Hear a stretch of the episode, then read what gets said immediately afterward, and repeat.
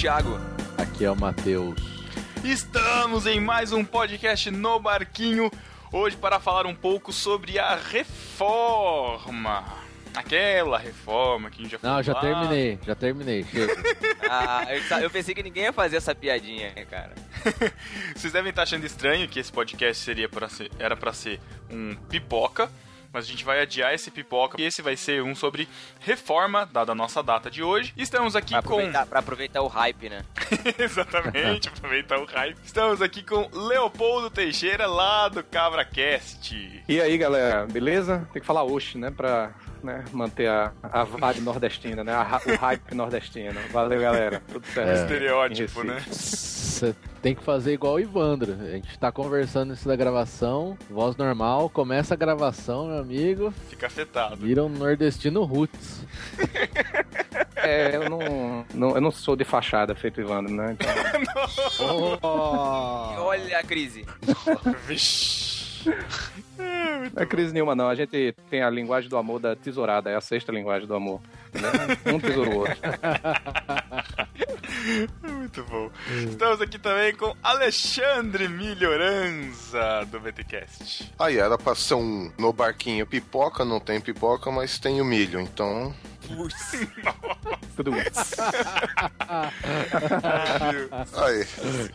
É um pré No fundo, no fundo continua um no barquinho pipoca. Só se a gente conseguir É, fazer o Só milho não pode estourar, esquentar né? muito a cabeça. É, é, é, olha só, é porque, a gente, é porque a gente vai falar de reforma. Porque se a gente fosse falar de pentecostalismo, rapidinho ia ter pipoca.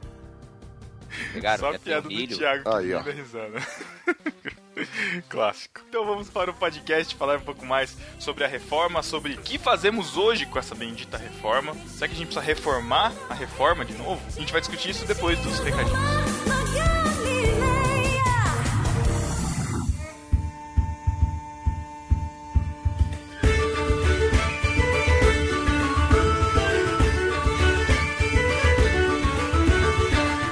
Recados rápidos antes de começar esse podcast. Primeiro, avisar que, gente, não teremos epístolas hoje. Por quê? Porque era pra ser um pipoca, vocês escutaram aí na entrada. Mas, como a gente tá em cima da hora, a gente não vai gravar hoje, vai gravar pipoca só mais pra frente. E no próximo podcast no Barquinho a gente faz epístolas de tudo junto, certo? Não teremos epístolas, mas teremos confraria. Aê, confraria no Barquinho. O que, que a gente chamou aqui pra dar o recadinho junto com a gente da confraria? É, você, Sara. Ah, sou eu? Ah, oi, gente. Teremos confraria Uhul, dia 21 de novembro. Reserve a data. Se não estava reservada, cancela todos os seus encontros, casamento, funeral, para estar lá conosco em Jacu, digo, Jaú. Nossa. Senhor. A gente segurando para não fazer a piadinha nesse tempo. Caramba. Dia 21 de novembro, sábado, temos a confraria no Barquinho. Menos de um mês, galera, pra chegar o nosso dia de encontrar com você, ouvinte, discípulo. O evento vai acontecer no dia 21, no sábado. É, recados importantes. Se você não fez a sua inscrição ainda, faça. Tem o link aqui na, na postagem. O preço é 30 reais para pagar a alimentação do seu dia todo lá. A gente vai ter irmãos.com, a gente vai ter Juntos em Um junto com a gente lá também. A gente vai ter Sara, a gente vai ter tripulação toda. Vai ser bem legal. O preço é 30 reais, eu já falei. Você pode pagar via depósito nas nossas contas. E o que mais que vai ter lá, Matheus? Não sei o que. Vai Thiago. ter Matheus. Tiago, o que vamos ter lá, Tiago? Nós teremos, primeiro, a presença mais uma vez do representante das camisetas Virar, que no ano passado Isso. eles estiveram lá Da no nosso Uzi. evento. Use virar. Se você quiser comprar camiseta Use virar. sem frete, né? Aproveite. E além disso, além disso, nós decidimos ousar. E iremos também disponibilizar camisetas no barquinho para vocês, discípulos. Que bonito, rapaz! Teremos camisetas no barquinho à venda, na verdade, sob encomenda para a confraria, né? Se você tiver interesse nas camisetas, você vai entrar no link aqui. Vão ter dois modelos de camiseta. Infelizmente, a gente não não tá ainda com estrutura para vender, entregar pelo correio e tal. Então a gente vai abrir essa pré-venda. É até o dia 2, até o feriado, no máximo dia 3. Então se você tá escutando isso depois do dia 3, aguarde novas instruções. Se você está escutando isso antes, garanta a sua pré-venda porque a gente vai entregar lá na confraria. E é só lá, certo? Então tem aí os dois modelos de Exato. camiseta, você olha aí. Se você gostou, ajuda a gente aí, compra aí. E onde que estão essas camisetas? Que link é esse que vai ter pra comprar, Matheus? O que, que você tá trabalhando tanto nesses últimos dias? O quê? Chato, cara. Ah, Que idiota, Você tá falando da loja da Nau. Exatamente, obrigado pela deixa. Salsa o cabo Olha, da nau. Solta o cabo da loja da Nau. A gente tinha que colocar o da Nau em algum lugar, né, cara? Temos a loja da Nau, onde estão as camisetas do Novarquinho e também o ingresso para a confraria. Então você pode fazer tudo pela nossa lojinha ali. É um sistema nobarquinho.com/barra loja. Você entra lá na loja da Nau e garante su- o seu passe para a confraria e também as camisetas do Nobarquinho, certo? Certo. Se fosse outros tempos, Thiago ia falar que é uma loja da Nalda de boa. Mas graças a Deus ele tá liberto. Nossa! Graças a Deus mesmo. Então é isso. Informações aqui nos links da postagem. Corra para garantir o seu lugar e até a confraria.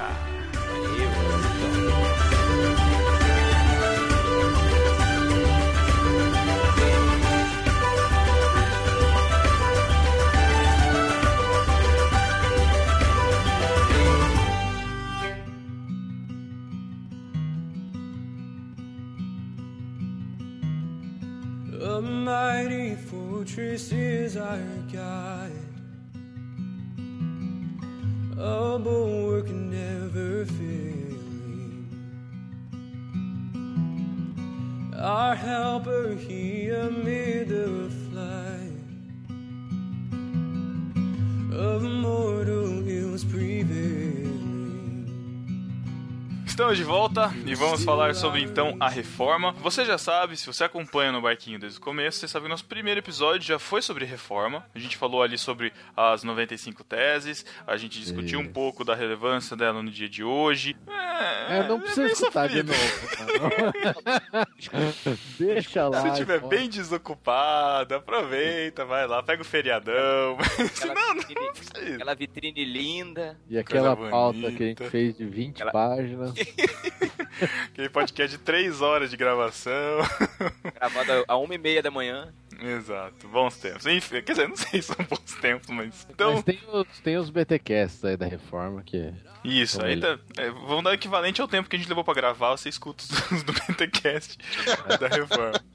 Talvez a pessoa já tenha ouvido falar de reforma, mesmo antes dos podcasts, né? Quem sabe? Ah, sim, com certeza, mas é, se querem outras referências de podcast, estão aí também. Pra gente dar uma. Qual é a intenção? A a gente ouve muito falar de reforma, a gente já escuta muito podcast.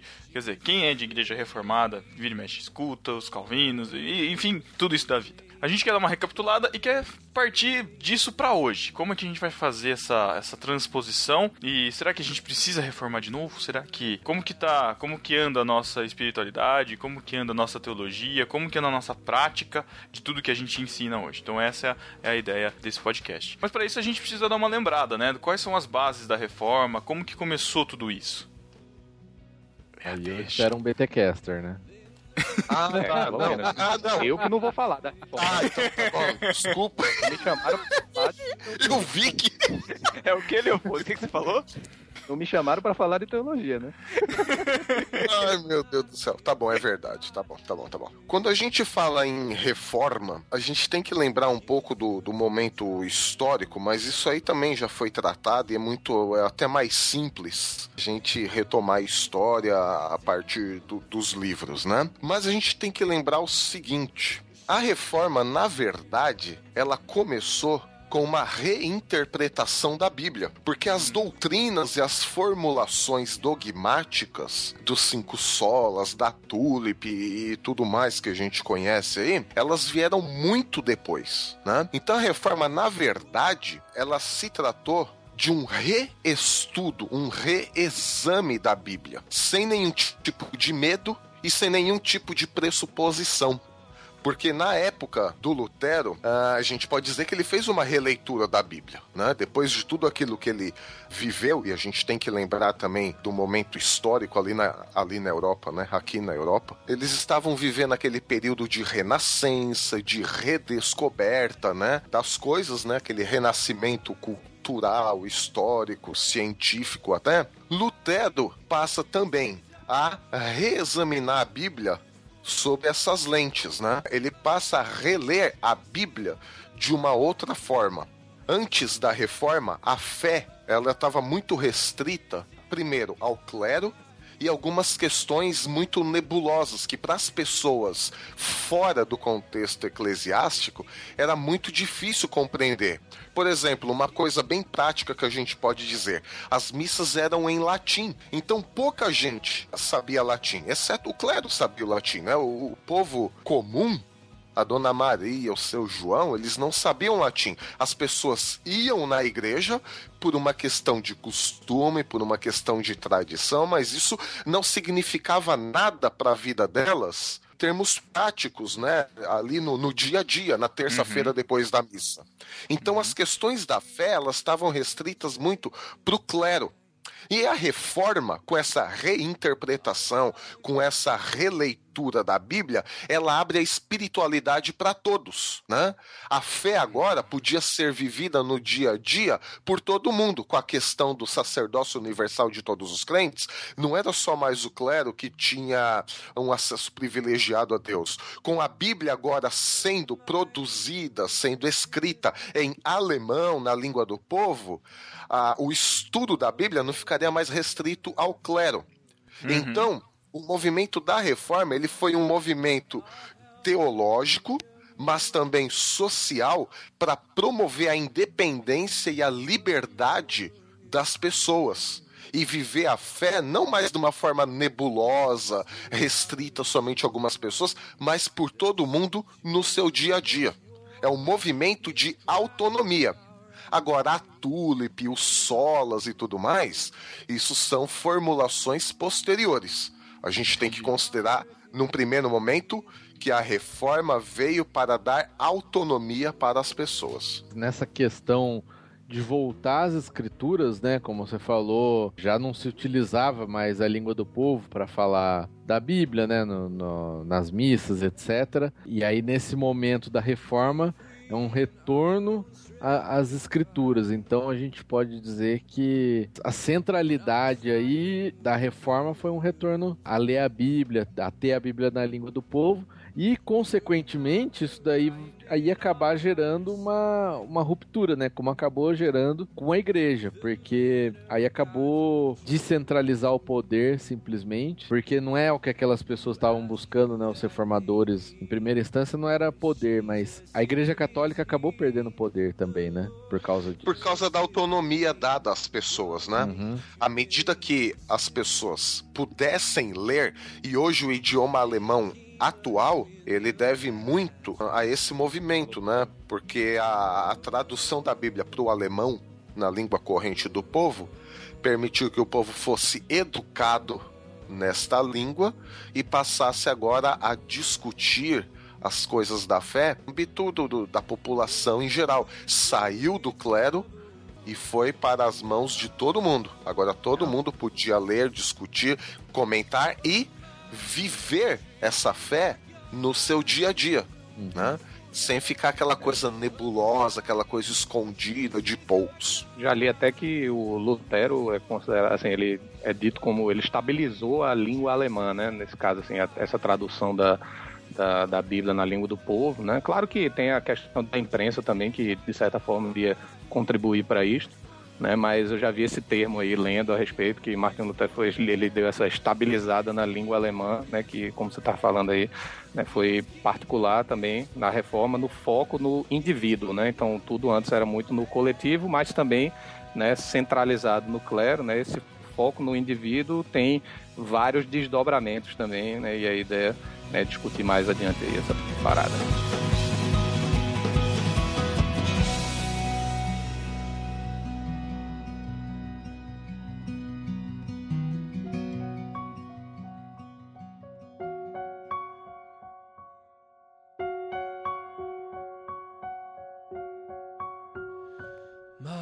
Jesus, I love thee.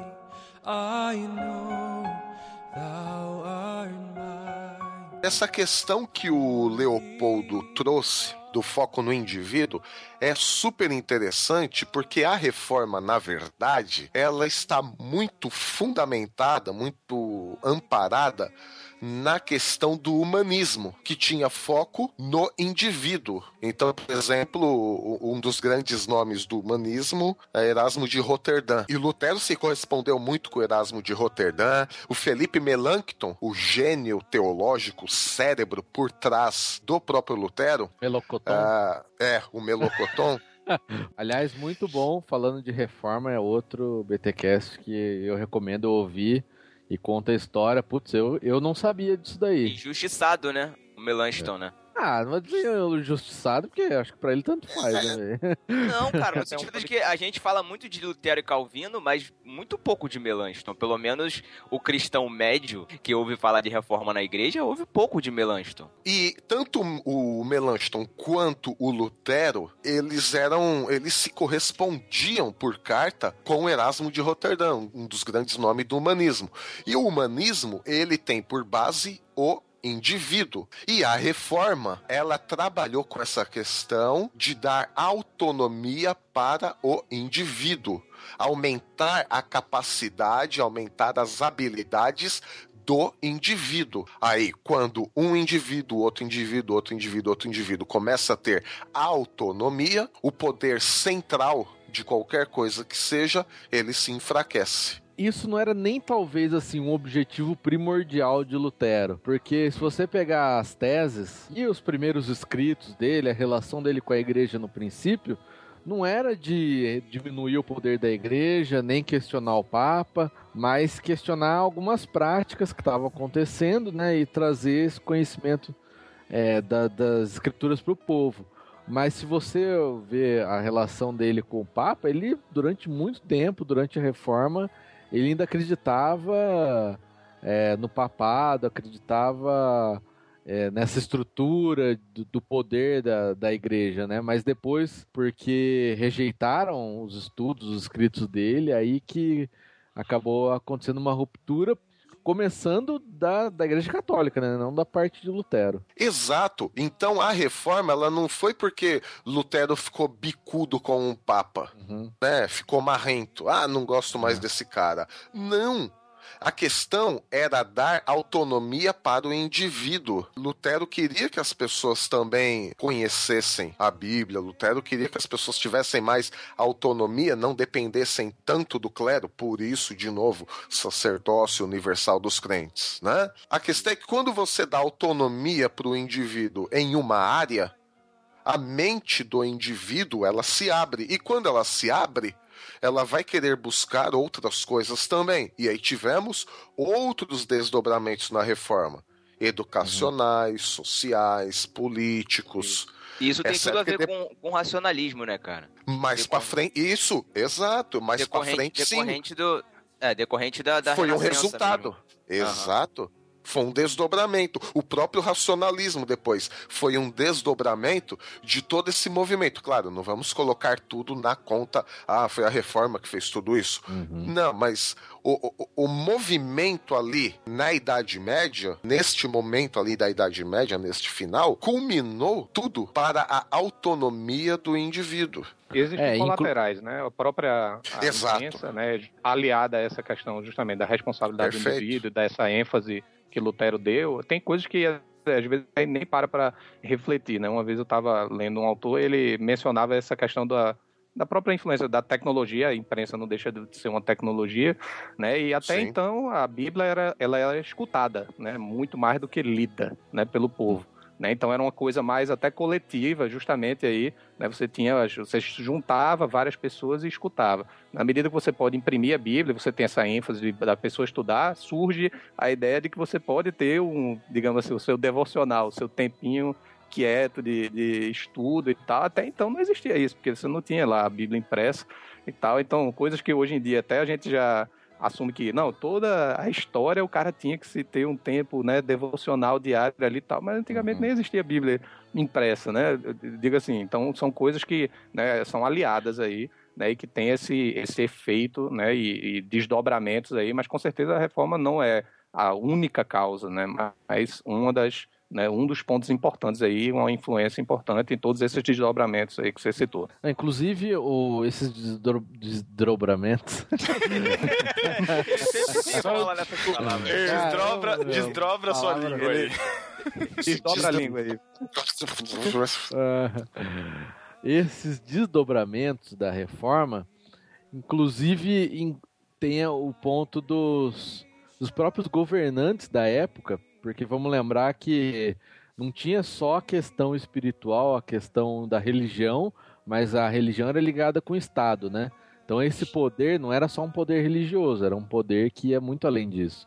E aí eu, eu acho que o que vai também trazer essas mudanças na sociedade, que o Milho estava falando, é, é porque os próprios governantes, esses príncipes, né, que é, tinha essa divisão de cada lugar, eles acabam usando da reforma para romper com a Igreja Católica. né? E a partir disso, ter uma liberdade da, da sua nação, do seu povo, de se desenvolver, deixando de lado essas amarras, né, os freios da, da Igreja Católica, que acabava influenciando em todas as áreas, né? Não era só no ensino religioso, mas influenciava na ciência, nas artes, tudo tinha que passar meio que pelo crivo deles. Então os governantes embarcam na reforma também, e aí eu acho que tudo isso que aconteceu depois tem um- uma grande parcela referente a isso, né, dos governantes. Então, a gente tem que lembrar que o período medieval, ele foi um período muito proibitivo, tanto na igreja, só o clero tinha acesso à Bíblia, a fazer determinadas coisas, os leigos não sabiam de nada, deviam ser conduzidos, tal, né? Não se dava essa autonomia, né? Ah, até a questão produtiva, né? Aquela questão dos feudos, os vassalos, os servos. Então você dava um cantinho de terra, tinha aquela economia de subsistência, o pessoal fazia só o, o, o basiquinho ali para eles se manterem e beleza, a vida não era muito mais do que isso. Aí a reforma, ela vem como um, aproveitando todo esse momento histórico de autonomia do indivíduo, ela também surge como ah, com essa veia libertadora. Né? Então, note, nós não estamos aqui restringindo a reforma a uma concepção de dogmas do Solas e do Tulip. Não é isso, não foi só isso. Isso é uma das consequências, né? A reforma é muito mais que esses dois dogmas da Tulip e do Solas, né? Então a reforma ela vem com esse ímpeto de libertador. Então, se a igreja ah, romana medieval tinha essa questão proibitiva, a reforma ela vai vir com a proposta de imprimir a Bíblia na linguagem do povo, de todo mundo ter acesso às mesmas coisas que o clero tinha. Então foi um agente doador de autonomia para as pessoas. E aí, como consequência disso, o próprio Melanchthon, ele foi um cara que ah, espalhou a educação pela, pela Alemanha, aproveitando esse ímpeto libertador da. Ele foi o cérebro ah, sistematizador da reforma, em termos teológicos, mas também ele foi um grande sistematizador educacional. Entendeu também a educação passava por esse âmbito de libertar as pessoas. E aí a educação começa de a cada vez mais, né? Até de pouco em pouco, né? Também não foi algo assim, num dia, no, num dia todo mundo analfabeto e no outro todo mundo já não. Mas isso começou pouco a pouco, ou permitiu que pouco a pouco a educação também passasse às classes mais baixas. Né? E aí o homem começou a se perceber livre para desenvolver todo o seu potencial e habilidades. Né? Já não estava mais só na mão de alguns o conhecimento. Né? E junto com esse movimento de libertação, como a gente falou há, há alguns momentos atrás, a reforma sendo baseada no humanismo, que dava autonomia para o indivíduo, essa liberdade, houve também um retorno ao estudo dos clássicos, os clássicos da filosofia, por exemplo, né? Lutero, ele teve o interesse de estudar de novo o grego e o hebraico, que são línguas clássicas, que são as línguas formadoras, as línguas ah, nas quais a Bíblia foi redigida, né? Porque até ali só tinham todos quase que latim. E Lutero, aproveitando esta onda, falou: vamos voltar ao clássico. Por isso, ah, esse desejo também de voltar a aprender o grego e o hebraico. E a tradução para o latim, baseando-se a partir do grego e do hebraico, e não mais do latim. Quer dizer, nada mais de intermediários. Sem intermediários na literatura, sem intermediários na educação, sem intermediários na relação com Deus. Por quê? Porque o indivíduo ele tem que se ver livre para buscar o seu caminho, para buscar a sua autonomia, para desenvolver seu potencial e desenvolver a sua habilidade. Então notem que a reforma ela vai além dos cinco gente- solas e, a além gente da tá falando. E aí, quando a gente tá. Quando a gente fala de intermediários, a gente tá falando exclusivamente da igreja católica da época, né? Porque o, o poder da igreja era muito grande. Você vê que ela domina. Tudo isso que você falou aí era dominado pela igreja católica, né, Milha? É, era tudo centralizado, né? Então, a Igreja Católica também que ordenava ou depunha reis, né? A questão toda era centralizar a coisa.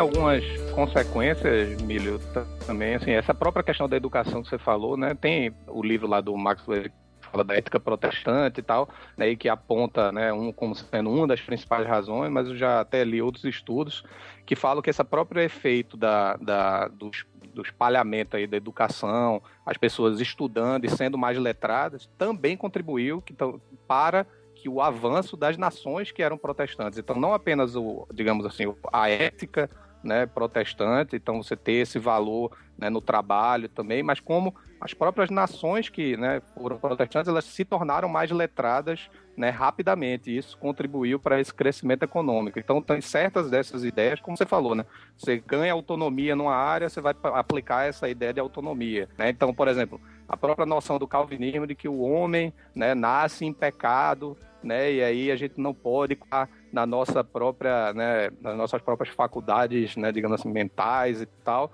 né, e aí isso gerou uma ênfase em, em experimentação, certo? Essa visão calvinista da depravação total do homem, né, ela leva essa ênfase na experimentação nas ciências, dado que a gente não pode confiar nas nossas faculdades, a gente tem que observar cuidadosamente a natureza, aprender como as coisas são, e isso tem desdobramentos também, né, na ciência, e aí a gente vê uma disparidade aí de cientistas nas academias francesas e belgas, etc., né, enquanto que havia muito mais católicos do que protestantes na população, havia muito mais cientista protestante do que católico. Né? Hoje em dia, a proporção não é mais né, tão boa quanto antigamente, infelizmente. Não, mas também essa questão até da, da predestinação do indivíduo por Deus, note, do indivíduo por Deus, ajudou muito nessa questão, né? Mas aí também, falando de mudanças econômicas, a gente passa a refletir um pouco, porque antes dessa retomada da autonomia, da liberdade do indivíduo e tudo mais, só o trabalho intelectual era valorizado. E o trabalho intelectual estava nas mãos de quem? Da igreja, do clero, né? De novo. E o novo, trabalho? mesma coisa. E o trabalho manual, o trabalho técnico, o trabalho do, do- do dia a dia, assim, era pouco valorizado, porque também era um trabalho mais de subsistência, né? Do, do carinha que tinha lá o seu pedacinho de terra dado por algum feudo, ele produzia por subsistência e tudo mais, né? Quando vem essa questão da emancipação do indivíduo, começa a haver também um movimento de emancipação econômica da pessoa, porque também inspirado por esses ideais da reforma, veio a ideia de que tudo o que a pessoa faz pode ser usado para a glória de Deus. Então não era só a questão do ler a Bíblia, não era só a questão de orar, não era só a questão de estar num templo, não era só a questão da tradição religiosa, mas tudo que a pessoa faz, realiza com as suas mãos, com o seu trabalho, também pode ser usado para a glória de Deus. Porque antes a glória de Deus era só vista no trabalho intelectual que estava restrito à igreja, como foi falado. Agora não. Opa, tudo é para a glória de Deus, até o trabalho. Então a economia começou a se desenvolver para todos. Claro, o todos aqui, né? Não é que todo mundo virou microempresário, é que a gente tem que. É. Pode pensar com a, com a mente de hoje, né? Mas a questão é que os indivíduos naquela época começaram a se abrir para isso, ou seja, a economia passava das mãos dos donos das terras para todo mundo que tivesse alguma iniciativa. Depois, algum tempo depois, veio essa questão do trabalho ser visto como a salvação para o homem. A salvação não, não só no sentido soteriológico, teológico da coisa, mas a salvação ah, Social. social. Exatamente. E aí começa a ver, nessa época depois, agora aqui a gente já tá falando de ah, uma outra releitura, hein? Então já é a releitura da releitura, da, releitura. Da, da Bíblia que começou na, na reforma com Lutero. Agora aqui a gente já está algum tempo mais tarde, né? Começou a haver uma releitura das cartas de Paulo, principalmente ali em Tessalonicenses e Timóteo, onde Paulo fala assim, ó, dos Tessalonicenses, né? Ó, nós não vivemos é, aqui entre vocês de como vagabundos, né? De uma maneira bagunçada, desordenada, mas nós, mas nós enquanto estivemos aqui, trabalhamos dia e noite entre vocês para não ser pesados para vocês. Quer dizer, a dignificação do trabalho. E aí depois para Timóteo ele vai escrever também que vai ser a continuação dessa releitura do trabalho, né, nas cartas paulinas, onde Paulo diz que digno é o obreiro do seu salário. Porque antes a Igreja Católica, eles insistiam muito nessa questão de tomar cuidado com as riquezas. Mas não é porque tinha que realmente tomar cuidado com as riquezas, é porque eles queriam concentrar a renda ali, né? Se falava muito na valorização da humildade. Se falava muito da importância de se esperar em Deus, mas não se esperar em Deus no sentido que a nossa fé tem que estar em Deus, de se esperar em Deus no sentido de não ser proativo. Quer dizer, continuem na vidinha que vocês têm, a gente continua aqui na nossa vida, centralizando tudo, e beleza, tá tudo bom. Aí vem esse movimento de ruptura, de autonomia, e fala: Ah, eu posso trabalhar, o meu trabalho é visto por Deus, e o meu trabalho pode glorificar a Deus. E aí começou-se a construir os primeiros burgos, os primeiros comércios, as primeiras trocas de serviços e tudo mais. Saiu-se do feudo, né? Saiu-se daquela pequena propriedade de subsistência para a criação até de novas profissões e de outros horizontes. Ô Milho, então antes Oi. de tudo, antes de haver uma reinterpretação, houve uma mudança de mente, certo? Exatamente. A, a reforma A reforma é trouxe, isso. a reforma trouxe uma mudança de consciência geral, cara. Pe- Quando a gente Perfeito. olha para isso que você tá falando, parece que, que a sociedade foi totalmente influenciada por esse pelo pensamento da reforma. Mas a reforma é melhor a partir disso. Perfeito. A reforma é isso. É uma retomada de consciência. Perfeito. Pô, então vai além, vai além da formulação de dogmas, vai além da formulação de doutrinas. Ela liberta, ela dá autonomia.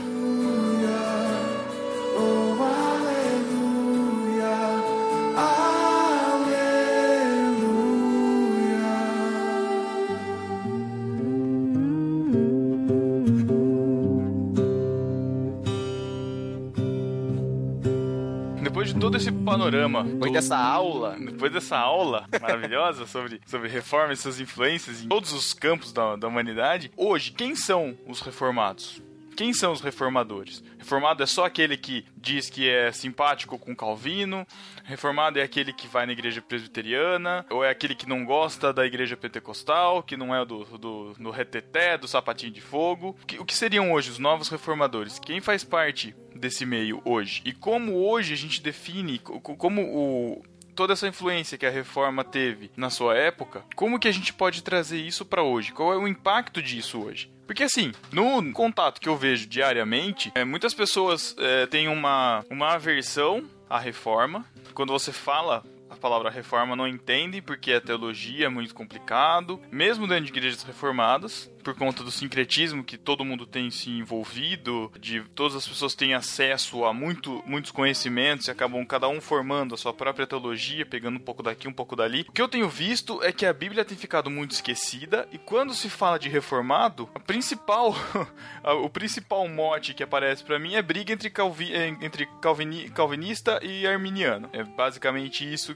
que aparece e que não é uma, uma expressão vamos dizer assim, muito agradável, né? Não é uma, uma primeira impressão muito boa do que, do que é passado. É, pelo que o Milho falou anteriormente, o que ele explicou do que é a reforma, eu acho que a, a briga entre calvinistas e arminianos na questão da soteriologia não tem nada a ver com a reforma nesse sentido, entendeu? Eu acho que a gente acaba esquecendo tudo que a reforma provocou. Essa mudança de consciência, e a gente fica- acaba ficando de novo restrito ao clero. A, gente está voltando a, a ser como a igreja era anteriormente, cara. A gente tá voltando a discussões que às vezes não levam a nada, não, não- não mudam a consciência, sei lá. Eu não, não digo que não, são discussões que não levam a nada. Acho que tem até, vamos dizer, o seu valor, mas não da forma que é feito hoje, né? Hoje- Isso, exatamente, é a forma, Hoje é é, a forma. uma, hoje é uma briguinha, né, entre os grupos tal, mesmo sem entender direito e alguns que querem se dizer ou é, reformado, né? Ah, eu sou reformado, minha fé é reformada. Não era, não é para isso que, acho que que você dizer que não é para isso que a gente tá aqui no sentido do que a reforma realmente trouxe, né? Não foi para isso que ela existe. Mesmo que as, as discussões teológicas elas são importantes dentro do seu contexto e dentro do, do, do, do que ela se propõe, né? Agora, o, o legado da reforma, eu acho que aí é outra outra questão que a gente está deixando de lado. Pelo menos eu sinto falta desse legado sendo lembrado e aplicado na nossa reli- religião hoje. Se- é curioso que, que a própria, né, até justamente essa, todo essa, esse panorama que foi dado é interessante porque essa própria autonomia que é dada né, a- ao indivíduo e tal gera essa aparente confusão. Hoje em dia é difícil você, sinceramente, assim, até pesquisar assim, o que é que significa dizer que é reformado, assim, você você tem que fazer um certo esforço aí, porque cada um que vai dizer que reformado é isto e não aquilo, certo? E isso não deixa de ser um reflexo, certo? Do próprio movimento da reforma, né? E, e ele se, vai se diluindo, né? Então, realmente, eu, eu, não, eu não, não cheguei a um consenso não, do que é que significa ser reformado, né? Se é ser calvinista, se é que é né, ser isso, aquilo, se é que arminiano é reformado, né? Olha aí. Ó. Cheguei até a encontrar essa discussão. Quando nós dizemos, aí no Brasil, né, que ser reformado virou ah, briguinha entre calvinistas e arminianos, é até uma incoerência histórica e teológica. Por quê? Porque o próprio arminianismo está inserido dentro do contexto da reforma. Então, o, o- arminiano é, em última instância, também um reformado. Vejam só. Por quê? Porque ele saiu daquela interpretação vigente da época, ele permitiu o desdobrar de outra consciência teológica, a autonomia do indivíduo de outra maneira, né? Porque quando você dá no arminianismo, ó, eu vou, eu, eu me considero calvinista, né? Mas quando você diz no arminianismo que no processo da salvação você também tem uma sinergia, quer dizer, o indivíduo também participa da salvação de alguma maneira, que aí não precisamos nem entrar nas questões arminianas de fato, você também, de certa forma, está dando uma autonomia para o indivíduo. Não estou aqui entrando no mérito se isso é certo, errado, Olha bíblico aí. ou não bíblico. Milho Ok? acabou de falar que só é verdadeiro reformado quem é arminiano. Ai, ai. Eu entendi. Arminianos entenderam Então- errado a autonomia. Eu, eu fiquei com medo de alguém entender isso, cara. Sério. Não, não. A questão é o seguinte: não estou entrando no mérito se é certo ou errado, bíblico ou não bíblico. Mas você está promovendo, de certa maneira, sem juízo de valor aqui, uma autonomia para o indivíduo.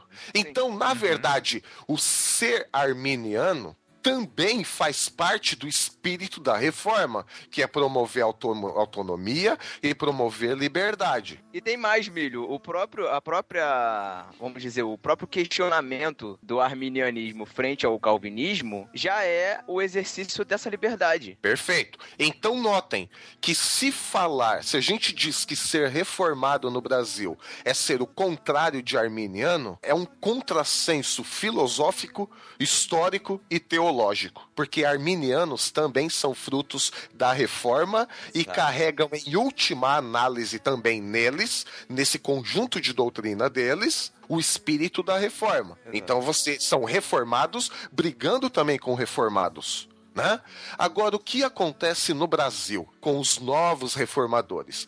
Trocou-se esse conceito de liberdade, trocou-se esse conceito de autonomia do indivíduo, das pessoas, com a transmissão de dogmas e com a transmissão de doutrinas pré-formuladas. Então você fala, eu sou reformado, logo subentende-se que você vai transmitir, você vai carregar, você vai ensinar o quê? Os cinco solas e a tulip. Não.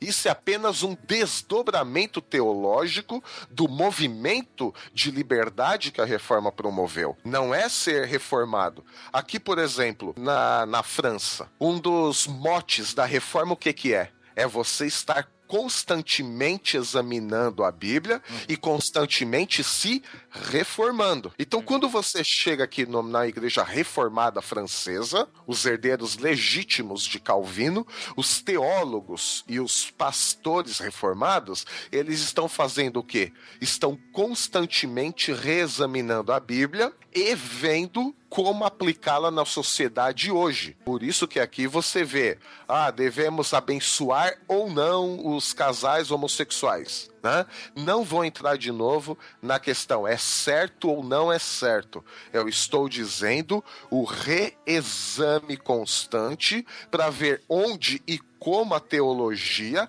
se adapta e responde aos questionamentos da sociedade hoje. Pode ser que, estudando e tal, chegamos à conclusão que não, não vamos, ou sim vamos. Como é o caso hoje da Igreja Reformada Francesa. Né? Ou seja, eles não fecharam a porta para esse reexame, para essa reinterpretação, para essa, para esse movimento de liberdade, para esse movimento de autonomia. De novo, deixo aqui bem claro, eu, por exemplo, não sou favorável a isso. Eu, como pastor, ah, você faria casamento. Eu tô dizendo isso, né? Até fugindo esse parágrafo aqui do, do assunto, que senão vão encher o saco aí no, no- nos comentários, falando que o Que milho isso? é a favor. Imagina. Não, eu não, é, imagina, né? Eu não faria. Mas a questão aqui que eu estou colocando é: os reformados franceses, eles continuam sob o espírito da reforma, que é o quê?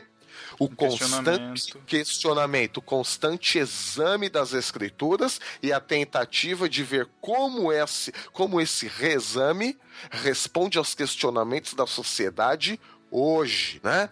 Então, assim, ser reformado aqui não é ser um carregador de doutrinas pré-formuladas. Não. Uhum. É ser um constante examinador da Bíblia, ser um constante reexaminador da Bíblia e ser um constante ah, interpretador da sociedade hoje. Então, se não houver o intento da libertação da pessoa, a autonomia da pessoa, e se o alvo for sempre proteger os dogmas, proteger as doutrinas em si mesmas, sem considerar a autonomia do indivíduo, o que, que você promove nele? O engessamento do indivíduo. E o que isso que o, que o Tiago falou. Você promove de novo que as questões teológicas e de fé só estão restritas a um clero exclusivo, só nós temos a verdade, só nós interpretamos corretamente a Bíblia e ninguém mais sabe. E se você interpreta diferente de nós, você é herege, você merece ser execrado. Isso chama-se o quê? Inquisição. Que, curiosamente, era o que tinha na Europa, aqui na Europa, na Idade Na Média. Idade Média. Antes da É. Renascença, quando aconteceu a, a- a reforma protestante. É, um Ou pouco seja, do que... Ou seja, a gente tá alguns anos atrasado.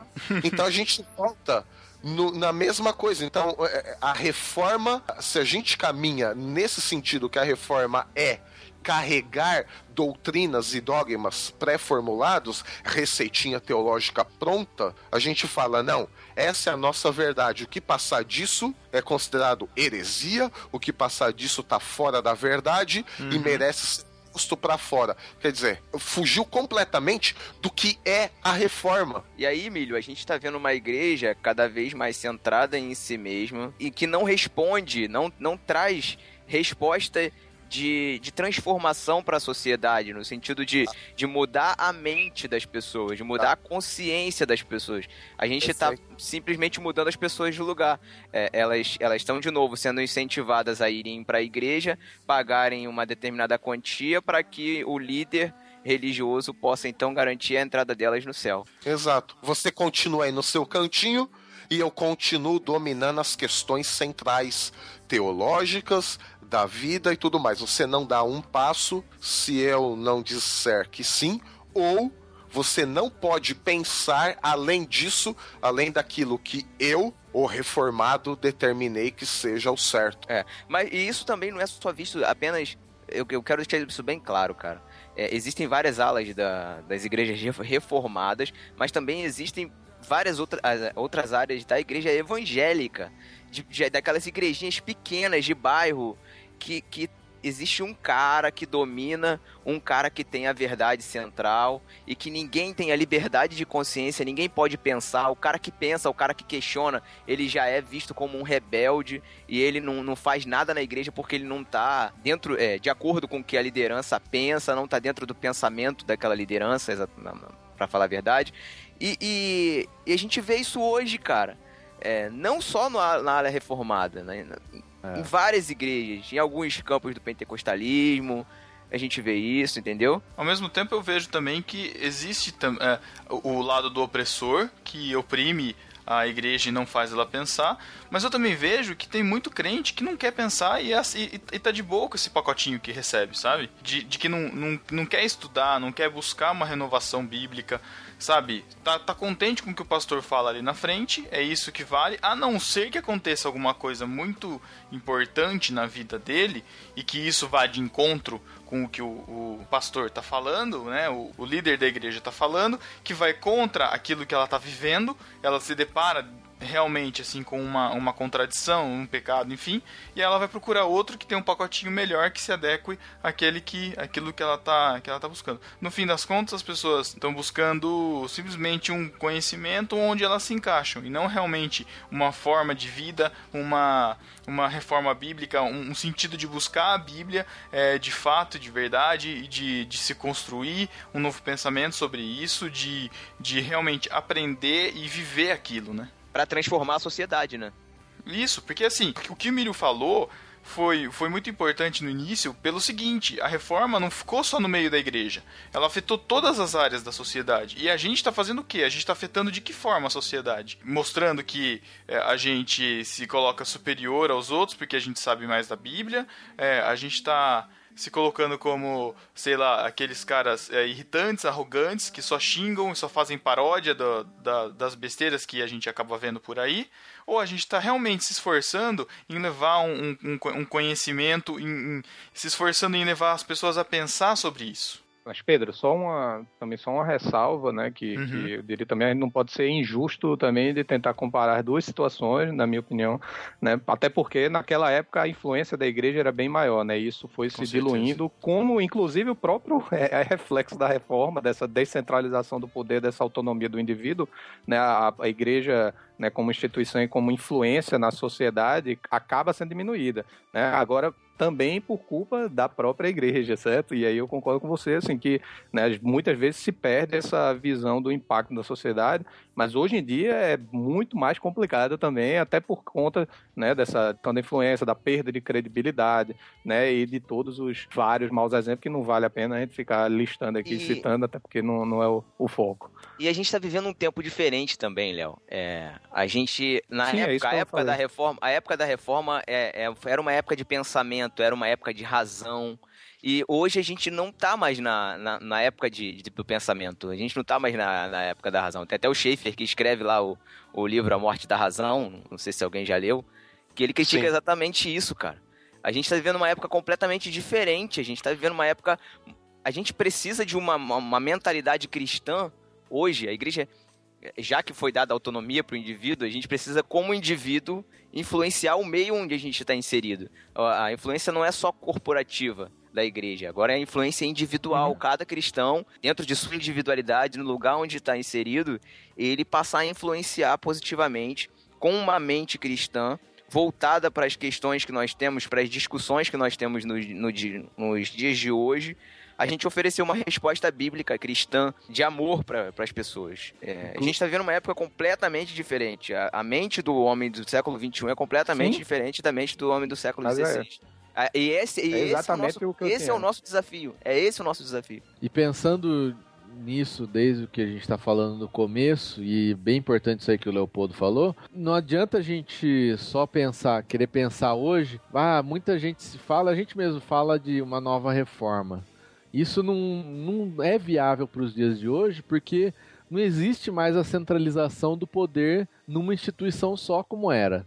Como era centralizado na Igreja Católica. Hoje, você tem isso pulverizado, até por um dos efeitos da reforma, em várias outras, desde essa igrejinha de bairro que o Thiago falou, mas até o cara que tá na televisão e que se diz a voz profética de Deus no Brasil, entendeu? Essa influência, ela é em vários nichos, em vários lugares, que não teria como você combater tudo isso, coisas que estão erradas, lógico, que são geradas a partir disso, querer fazer uma reforma de uma proporção no país todo, isso não, não vai acontecer, porque as lideranças não elas não, não vão se sentir afetadas de nenhuma. Aliás, você nem tem nem como afetar é, de uma forma assim.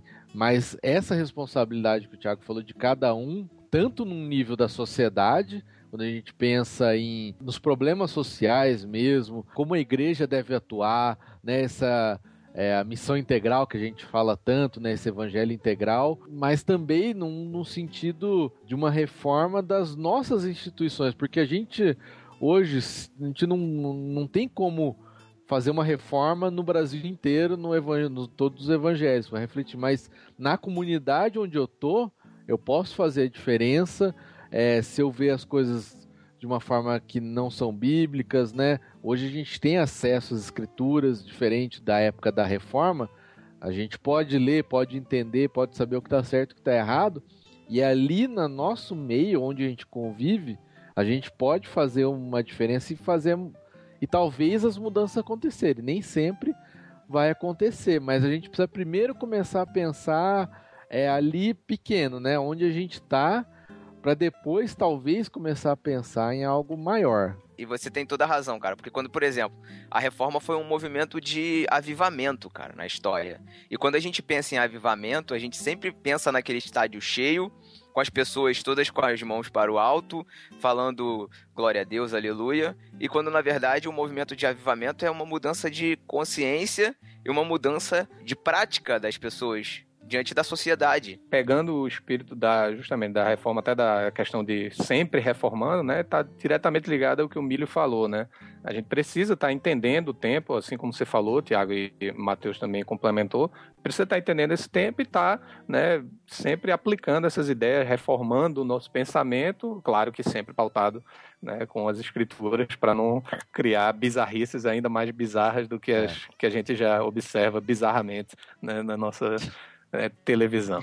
É, porque o movimento contrário a tudo isso, muitas vezes, vai ser também aquele pensamento mais liberal, né? que Sim. é uma outra discussão, a gente não vai entrar em detalhes aqui, do liberalismo, tanto no. Porque o liberalismo também não é só uma questão teológica, né? Ela é uma, ele é uma questão que vai. Também é da sociedade, ela tem uma questão econômica, tem uma questão do indivíduo, mas que também tem o seu lado teológico e que muitos hoje estão embarcando nisso, que é você não, não ter é, esses preceitos, né? Essa, essas amarras.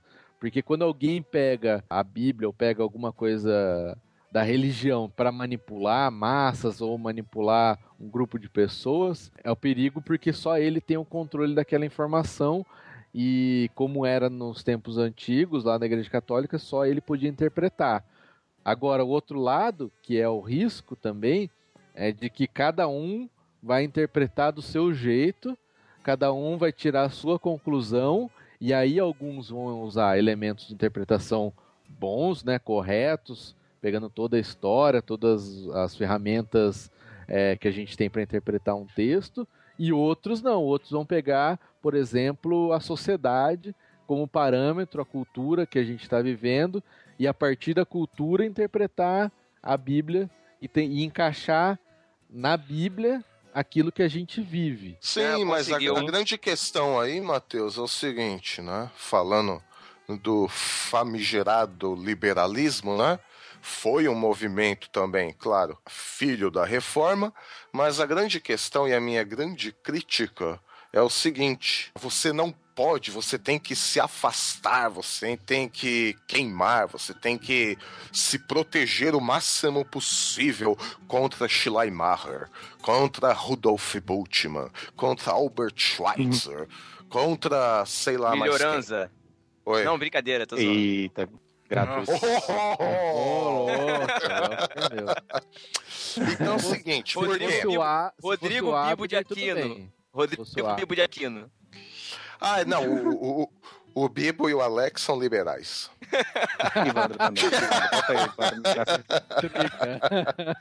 Ah, eu continuo ortodoxo. Mas é o seguinte, aí tem gente que vai falar, cuidado com esses caras e tal, você não pode pegar absolutamente nada deles, né?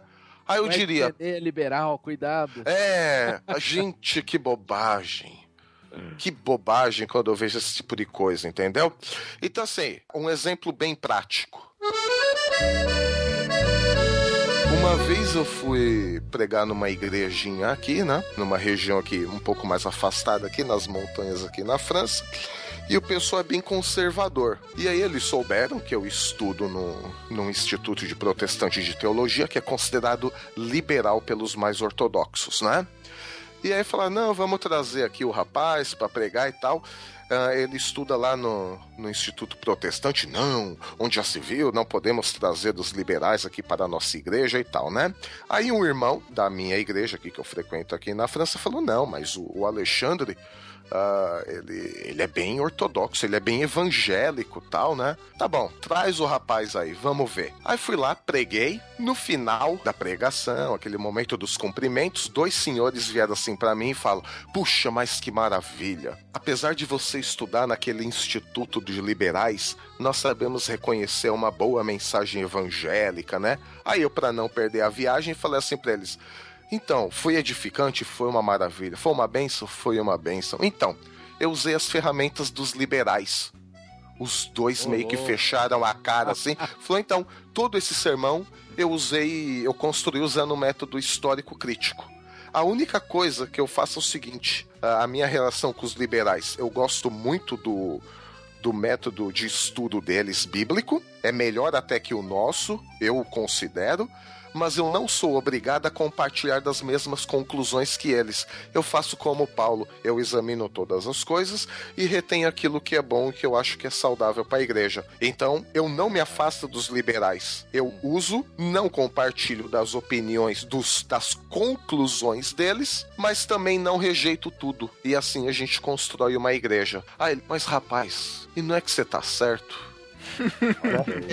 Aí, né, abrindo os olhos dele, ele falou: é mesmo, né? A gente não precisa é, jogar tudo no lixo, a gente não precisa rejeitar tudo. A gente pode olhar um pouco além. É, quando eu digo isso, é pra todo mundo concordar com tudo, com a mesma coisa? Não. Não. Mas é, a gente não é obrigado, a gente não tem que ficar restrito só em um campo. A gente pode Uhum. examinar a gente pode ter a consciência, a liberdade e a autonomia de examinar todas as coisas. Por quê? Porque a reforma preza pela educação do indivíduo e quanto mais educado o indivíduo for, mais ele vai ter condições de ver aquilo que é bom para ele. Entendeu? Não é Uhum. desta cerca para lá você não passa, é perigoso. Cuidado, afinal você não tem inteligência nenhuma para definir o que é bom para você, mas nós sabemos o que é bom para você. Fique aqui e não vá para lá. Não, isso é anti-reforma. É, e inclusive, a gente, se a gente for dessa forma ferro e fogo, a gente vai cair nos mesmos erros de Lutero e Calvino, né? Que mandaram matar e mandar pra fogueira. Mas- isso é um assunto pra outro podcast. Meu Isso é um Deus. assunto Eu pro só- BTcast. Eu, é, eu só que. Assim, só desculpem eu dar esse momento de testemunho pessoal, sei que não é para isso, mas Eu veio. vou, pôr, eu vou pôr uma musiquinha bonita no fundo, você vai ver.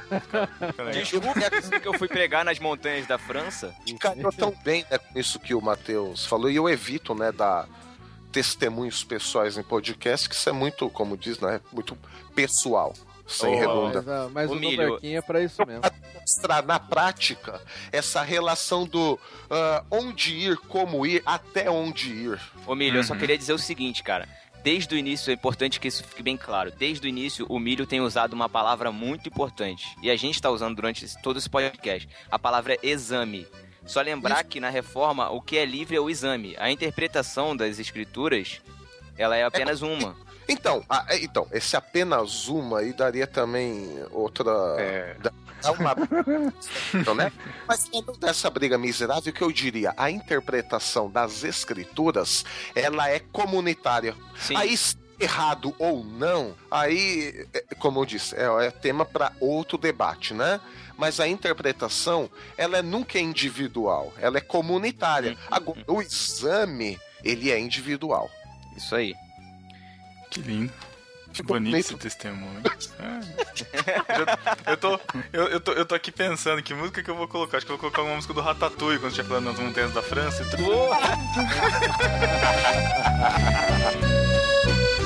Bom,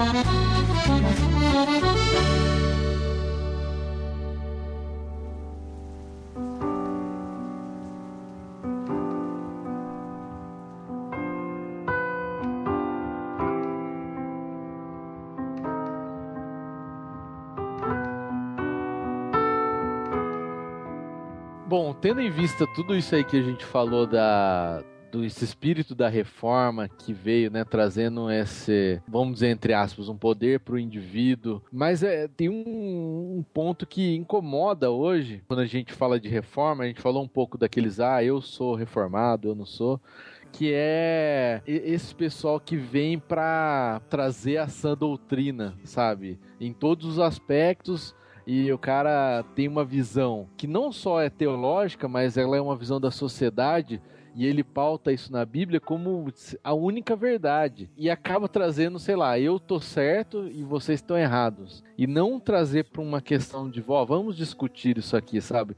Eu acho que a reforma ela vem mais no sentido não de trazer o que é absoluto. É lógico, a gente tem absolutos no cristianismo e tem que ter mesmo, né? Mas questões que são discutíveis elas têm que ser discutidas, têm que ser debatidas e a gente tem que ter um certo cuidado e, e acho que todo mundo passa por isso, né? Eu quando era mais novo, sei lá, pensando lá na igreja, né? Eu tô lá há 10 anos na igreja que eu tô agora. E no começo, meu, o cara pregou, sei lá, meia vírgula fora do que eu achava da interpretação bíblica. Putz, o cara já era péssimo pregador, já tem que fazer uma reforma na igreja. Tinha tolerância e nem mesmo um ponto assim de discutir, porque às vezes eu pensar, pô, eu posso não estar certo nessa questão, né?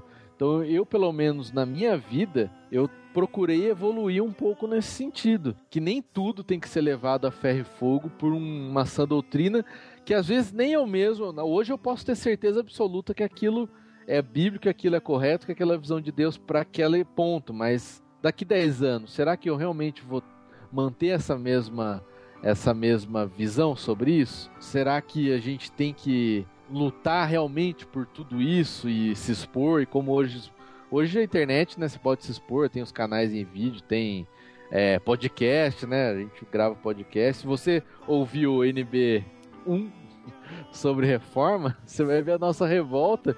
Que hoje já, talvez, pelo menos pra mim, já não se reflete Caramba, tanto, tá né? completamente diferente, cara. Muito. Então, coisas que a gente acreditava e lutava por aquilo e ficava revoltada quatro anos atrás, hoje muito daquilo já não faz tanto sentido pra gente, né? Continua fazendo sentido, mas. Não da eu acho forma, que a talvez. forma, né? exatamente, exatamente. Acho que a forma mudou. É, houve um há amadurecimento. Acho que houve um, uma- um amadurecimento, cara, talvez. Nós conhecemos pessoas, entramos em contato com visões diferentes de determinados assuntos, passamos a pensar dif- diferente em alguns, passamos a considerar a opinião do outro. Eu acho que isso, é- isso esse é um exercício importante, cara, que, que a reforma trouxe pra gente, de, de, de valorizar o pensamento. O reexame, a releitura, a autonomia de avaliar as coisas, sim, faz parte. Mas é claro que, que e assim, novamente, o, o, o que acontece também é que hoje em dia, assim como a gente já discutiu no próprio programa aqui, né, a gente está em, em tempos diferentes, né? Então, hoje em dia, justamente, como o Matheus falou, qualquer um pode gravar um podcast, botar um vídeo, escrever alguma coisa no Facebook e, e alcançar mais muita gente, né? Então, isso, querendo ou não, gera essa, às vezes, né, situações mais, né, assim, cara falar uma besteira e aí muita gente vai propagar aquela besteira, né? O cara falar uma posição mais extrema, muita gente vai propagar aquela posição mais extrema, né? E querendo ou não, nosso coração tende a né, querer né, alguma, né, o próprio, né, e aí a minha própria citação já vai ser um reflexo disso, né? O coração humano é uma fábrica de ídolos, né? Já disse o próprio João Calvino, certo? E aí a gente acaba caindo no culto da personalidade, né? Então, esse movimento aí dos novos né, reformadores que né, surgiu aí nos Estados Unidos há vários anos atrás e tem alguns impactos e reflexos aqui, né, a gente acaba gerando um culto de personalidade que aí pode se né, desenvolver realmente um culto mesmo, e seitas, e ninguém pode falar nada, né, e discordar do que o Piper disse, do que o Driscoll disse, do que o Keller disse, do que Al Mohler falou, etc. O Nicodemos né, falou. Wright, né, no Nicodemos, né, o Thiago já vai me corrigir aqui agora. Eu? Como assim? Ah, Eu sou Ou milho, né? presbiteriano também. Ou porque seja- ele é, ele é não- o patrono lá Ele do não, ele não vai te corrigir cara. porque a sua opinião não importa, importa a opinião do Nico. Não, Exato, não, não, exato. não seja leviano. Não seja leviano, candidato. Não seja leviano. Tô brincando. Mas, mas assim, é, é, ao, ao mesmo tempo, esse interesse a gente também não pode. Veja, não, então o movimento de se né, incentivar a ler a Bíblia, de as pessoas mais interessadas e tal, a gente não pode nunca criticar algo do tipo. Né? Assim, querendo ou não, isso é benéfico. Claro que é dado né, de que maneira vai ser examinado isso e para não se cair no extremo, né, que eu vejo mais como o grande problema, né, os extremos né, do cara só né, pegar uma interpretação e, né, e, e isolar e tal, tem essa questão da personalidade. Querendo ou não, assim, você acaba querendo replicar certos paradigmas que não funcionam, né, seja porque você está trazendo algo do, né, do exterior para o Brasil, seja porque você está trazendo algo do Nordeste para o Sudeste, que são culturas diferentes, seja porque você está pegando algo de um bairro, de uma cidade e levando para outro bairro em que o contexto é diferente. Né? Então, acho que é, muitas vezes não, não se há essa reflexão e tem esse, né, esse, essa tendência a você, né, unifer, talvez assim, adotar um paradigma né, só porque está dando certo em outro lugar, né, e a coisa parece pragmática, né? Então vamos ser reformados porque está funcionando, né? Não porque eu realmente acredito, ou não, vamos ser reformados porque fulano e tal tem uma mega church, né? E aí e ele é reformado, né? Vamos ser reformados porque é bacana, né? É- sensacional é- essa é- análise, cara. Putz, é isso. tá no high, né? Pra ficar no, no, no jabá dentro do próprio Nubarquinho, né? Esse é, esse é o Leopoldo. Esse é o Leopoldo. É a preocupação exclusiva com o dogma, com a doutrina em si mesma, e o foco não é a autonomia do indivíduo, a liberdade do indivíduo, o crescimento do indivíduo. Sensacional, cara. É exatamente isso. Muito, muito E, bem e assim, só colocado. Pra completar o meu rant aqui, né? o meu- é, é- é curioso porque assim, o cara até se diz calvinista e tal, então ele acredita que ele recebeu todo, né, toda a revelação pela graça de Deus, apenas pela graça de Deus, certo? E aí ele não tem paciência com os outros caras que ainda não receberam, talvez, essa graça que tá tão clara para ele, né? E, e assim, pô, é, é incoerente, na minha opinião, né? Mas, né, assim, eu acho que às vezes falta a própria reflexão interna, né? Do, do- da- das pessoas. Né? Todo mundo tem que ter mais paciência com todo mundo. É. E vocês É, comigo às- também, obrigado. Às vezes, às vezes é, dá, me dá a impressão, e não, nem é, porque às vezes o cara é ocupado, mas o tempo que eu mais tinha de ficar revoltado com essas coisas era o tempo que eu me dedicava menos a fazer as coisas. Vamos colocar a igreja assim, mas não é igreja como instituição especificamente, mas é o tempo que você está mais envolvido com o outro, sabe? Quando você começa a ver a necessidade do dia a dia das pessoas, quando você está próximo, você começa a ver que as questões que você está lutando na internet, que você está xingando todo mundo, questões teológicas, isso aqui do cara que está do seu lado ali na igreja, não é isso o problema dele, Uhum. sabe? Não é isso que está afetando a vida dele, não é por isso que ele está sofrendo. Ele está sofrendo por coisas muito mais próximas, né? Muito Às vezes até mais simples, né? às vezes até mais simples, que não é uma discussão teológica de dois mil anos, sabe? É, é muitas vezes o cara não tem alguém pra conversar, pra falar dos problemas, né? E, Isso. e quando a gente se aproxima das pessoas, a gente acaba se distanciando um pouco dessa, entre aspas, militância, que hoje é um termo comum, né? Porque a gente, os militantes de sofá, né? Os militantes de internet aí, Uhum. que vão mudar o mundo escrevendo textão no Facebook, né? e quando a, quando a gente está próximo das pessoas, aí a gente vê realmente os problemas e como a gente pode agir de uma forma mais eficaz mesmo, e que vai produzir muito mais para o reino de Deus do que muitas vezes ficar perdido nesse, nessas discussões aí de, de internet, de seja o que for, né? De fato, a gente precisa. Muitas vezes é, a gente se revolta muito com tudo que acontece e muitas vezes a gente se revolta do alto do nosso trono, né? Do nosso trono confortável e esquece de realmente ver o que tá ao, ao nosso redor, qual a necessidade que tá perto da gente, o que, que a gente pode fazer para essa, essa realidade que tá tão perto. A gente se preocupa com problemas que não são nossos e deixa de resolver os problemas que são nossos, que estão do nosso lado e a gente quer fingir que não estão ali, né? É, eu penso que é o seguinte, cara. É comum que a gente, quando, quando vá pra internet, quando a gente começa a ler algumas coisas, esse, esse, essa vontade de querer mudar, essa vontade de dar uma opinião, é, surja dentro da gente. É, é, é normal, isso é comum, isso acontece. Eu acho que nós somos um pouco frutos disso também. Se eu for olhar pro No Barquinho antigamente, você vai ver como a gente era revoltado. Mas com o tempo a gente vai vendo que não é bem assim. Isso que o Matheus falou faz todo sentido, cara. É realmente se aproximar das pessoas, é voltar de novo pra dentro das nossas igrejas. E, quando, e a gente sempre falou isso aqui no Barquinho. A gente quer produzir um conteúdo que você, discípulo, que tá ouvindo, não se sinta revoltado e queira tacar fogo em tudo. Mas que você olhe pra dentro da sua comunidade. Veja o que que tá precisando ali e se coloque à disposição de Deus para ser usado para reformar a vida das pessoas que estão à sua volta. Então que esse podcast sirva para isso. A gente pede a Deus que esse podcast sirva para que a gente volte de novo para dentro das nossas comunidades e sejamos agentes transformadores onde a gente estiver.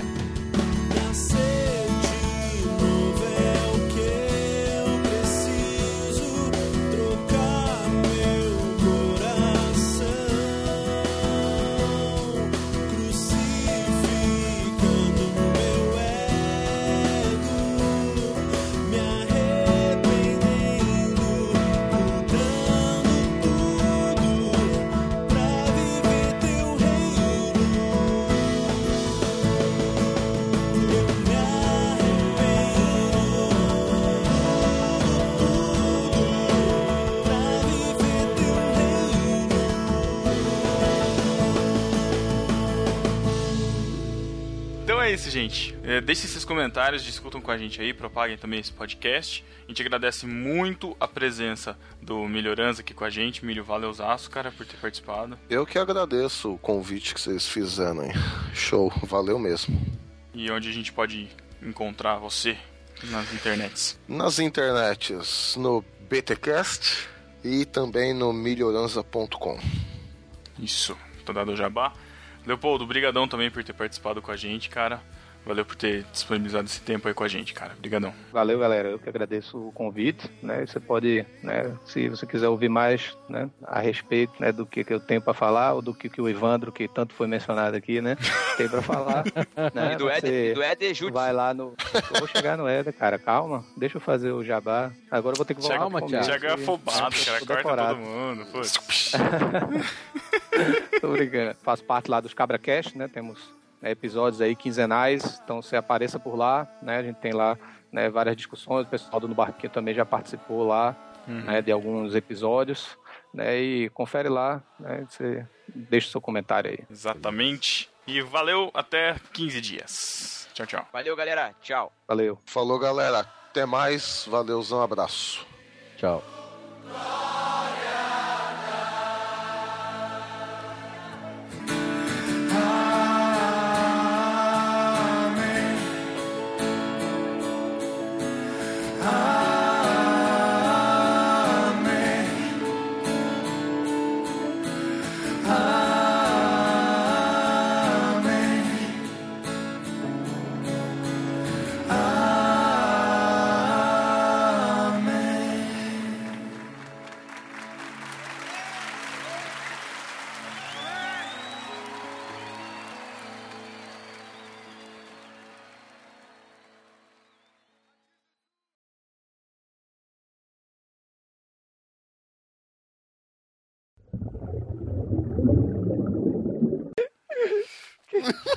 Tomando água, quase que eu cuspo água aqui no, Meu irmão, que agressividade, velho. Já começa assim, velho. O Leopoldo, entra em êxtase quando ele olhou umas paradas dessas assim. Deixa eu perguntar um negócio. É que eu, eu, eu tô me bem atrasado nos BTCast. Qual que é essa piada do Sacional? É só Ah, porque agora Não, não, não, não, não, não, não, não, não, não, não, não, não fala não. Mas é do BTCast, então. Eu vou escutar. Mas não era piada, cara. O pior é que o. Bom, deixa. Não era É piada. que. É que o Bibo não entendeu, cara. Então deixa. Ah, esse Mas- era piada, ele não entendeu. Não, cara, mas aí, a- chegar, a, chegar a isso, Milho, foi. Caraca, só uma mente brilhante pra chegar a essa. é, fazer uma, a falar uma parada dessa, cara. Eu, eu entrei, sério, eu tava, tava andando no meio da rua, tive que parar, ajoelhar, sol. agradecer a Deus. Senhor, muito obrigado pela vida do milho. Cara, sério. Não, porque. O mais engraçado é que foi a reação dele, não era nem. É, não, é, juntou as duas coisas. Juntou as duas coisas, foi excelente, cara. Não, Nossa, foi- Foi um lixo, porque aí até o Alex, que não tinha entrado no esquema, ele começou a rir da reação do Bibo. Aí eu não aguentei também, cara. Aí ficou engraçado por isso. Ai, ai. Mas eu tinha falado a mesma coisa pra minha esposa. Interessante que a reação foi exatamente a mesma. Então. A pessoa não acredita, a pessoa fala, não, não, é Não, possível. não. Não é Não. possível. Ai, ai. Ó, se vocês quiserem editar agora, vocês podem, tá? Pelo link que eu mandei aí. Beleza. Eu vou, com, com uma medida. né, Vou, A Jaque botar fez uma monografia aqui, mas tudo bem. Pois é. Já que é a estagiária da pauta. No... Ah, é- é- era pra ela participar, a gente insistiu, mas ela fica de mimimi, aí. Quem? Poxa. A Jaqueline Lima. Então, ela que me, me mandou um e-mail convidando Pois é. e tal. Pois é. Ah, Arregou. mas isso aí é porque é a função dela mesmo. Ela... Relações públicas, né? É. É isso. Exatamente. Você não viu uma pauta assim, olha, há muito tempo. Eu não vi uma pauta ponto há muito tempo. Realmente, realmente. Talvez a pessoa já tenha ouvido falar de reforma, mesmo antes dos podcasts, né? Quem sabe? Nossa, É, quem sabe, né? Leopoldo, você tá se contaminando com o Thiago, cara. Calma. Não, pô. Oxê. Não foi uma piada, cara. Ele Ah, ele tá falando piada, sério. foi uma piada. Eu achei que fosse piadinha, desculpa. a Não, culpa é minha. A culpa Eu é tô minha, contaminado É. pelo Thiago. A culpa é mal. minha, eles Você estão tá eles estão contaminados por mim. Ai, senhor. Sim, bom, é, eu, eu vou manter o que você falou, o, o, o Evandro. Não, Não, realmente. é, não, Ivandro! Ivan! Ah. Nossa, ah, não. nossa, Ah, gente. não. Não, Ah, eu não deixo- eu não deixo- É. Pera aí, cara. Eu sou alguns quilos mais magro. Ah, não. O Pedro Mil ficou sem perdões, graça lá. mil perdões. Não, eu fui beber uma Relaxa, água, relaxa. tá difícil. Vamos lá. Acontece. Vamos lá. Eu, É eu- parecido, pô. É que eu tô Podre, Não é não. Não é não. Nem um pouco. É Ivandro Leopoldo. Olha, e tem uma tradição, e tem uma tradição já de trocarem meu nome, né? Então, muita gente troca por Rodolfo, é o mais comum, eu já olho até. Cara, Mas já trocaram por Napoleão e Teobaldo. Teobaldo? É a Ai, ai. primeira vez. Teobaldo é é trash. Fa- ato falho. Bom, a gente Um tem que lembrar. Oi? Ó, você viu que eu Não, dei não todo um tom, né? Repete, Mas Emílio, pode repetir. Aí, Desculpe. Eu falei que você pipocou. É verdade. Eu- faltou, faltou time, é verdade. É. Eu acho que a gente podia, Eu Pedro. espero nada menos de você, mano. Diga. Diga, Matheus. É, acho que a gente podia puxar um pouco disso aí, assim. Nessa questão de que, de- que cada um quer ter. quem que Nossa, tá, quem que tá tocando aí. uma, uma música Tá francesa tocando aí. no fundo? Tiago, não Thiago. sou eu não, hein? eu Thiago, a eliminação de quem tá perguntando. E como não sou eu, eu deduzo que é o de Thiago. Vou ter uma trilha de fundo pro Bibo falar. Por quem? O Bibo? O, o... Nossa, Olha isso, mano. Vai. Desculpa, Foi Miri. Caraca, mano, eu não sou vesgo, pô. Na- É que eu- você tava olhando pro outro lado, eu pensei que fosse o Bibo. Nossa. Isso é sair um no par show dos novo. extras. participação de Bibo, Ivandro Menezes. É, participação de Rodrigo Pipo e Vando Menezes. É, não deixa, não deixa fazer o post, não.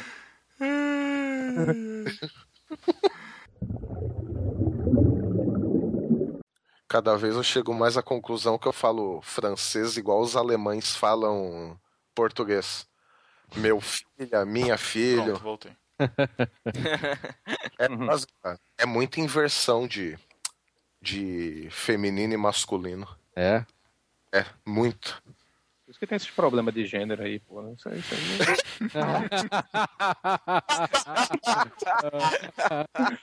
Sensacional! Caraca, Isso é, tem forma de piada. Léo é sempre pontual, cara. Muito bom. Aprende aí, Thiago. Vou dar um curso, vou dar um curso, Thiago. Aí, já tá deixando subir pra cabeça, tá vendo? Não, Triste, triste, muito triste isso, cara. A pessoa consegue um pouquinho de sucesso e já deixa subir pra cabeça. um pouquinho, eu consegui mais risada do que você em todos os episódios já. Cara, que isso, cara? Você tá tentando me ofender. Você tá levando muito a sério o décimo mandamento da confraria, cara. A minha me- Eu trabalho com métrica, amigo. Trabalho com métrica e produtividade. Aqui, ó, já tô Ah, é medindo verdade. É verdade, você trabalha com, com sistemas, né? É verdade. Produtividade É. e software, né? É outra coisa. É uma evolução Muito bom. também, por isso que Aí, ó. eu sou, não sou Ah, é por isso, né? Segundo-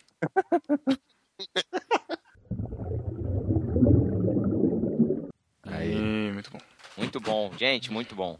Curti muito Não tem a podcast. benção aqui nesse podcast, né? Não, não tem, não. Tem não. É, Esses aqui. dias eu me surpreendi, cara. Por quê? A Glória deu a benção. Mas aí não conta, Ó. né, cara? Nossa.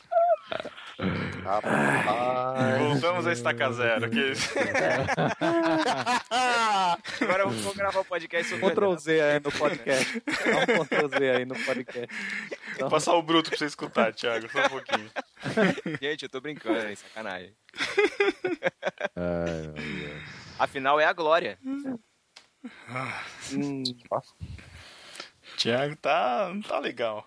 Ô, Milho, Milho, vocês ficam o tempo todo fazendo piadinha com ela, sacaneando, negócio de Glória ou não? Não, né? Eu que fico pensando.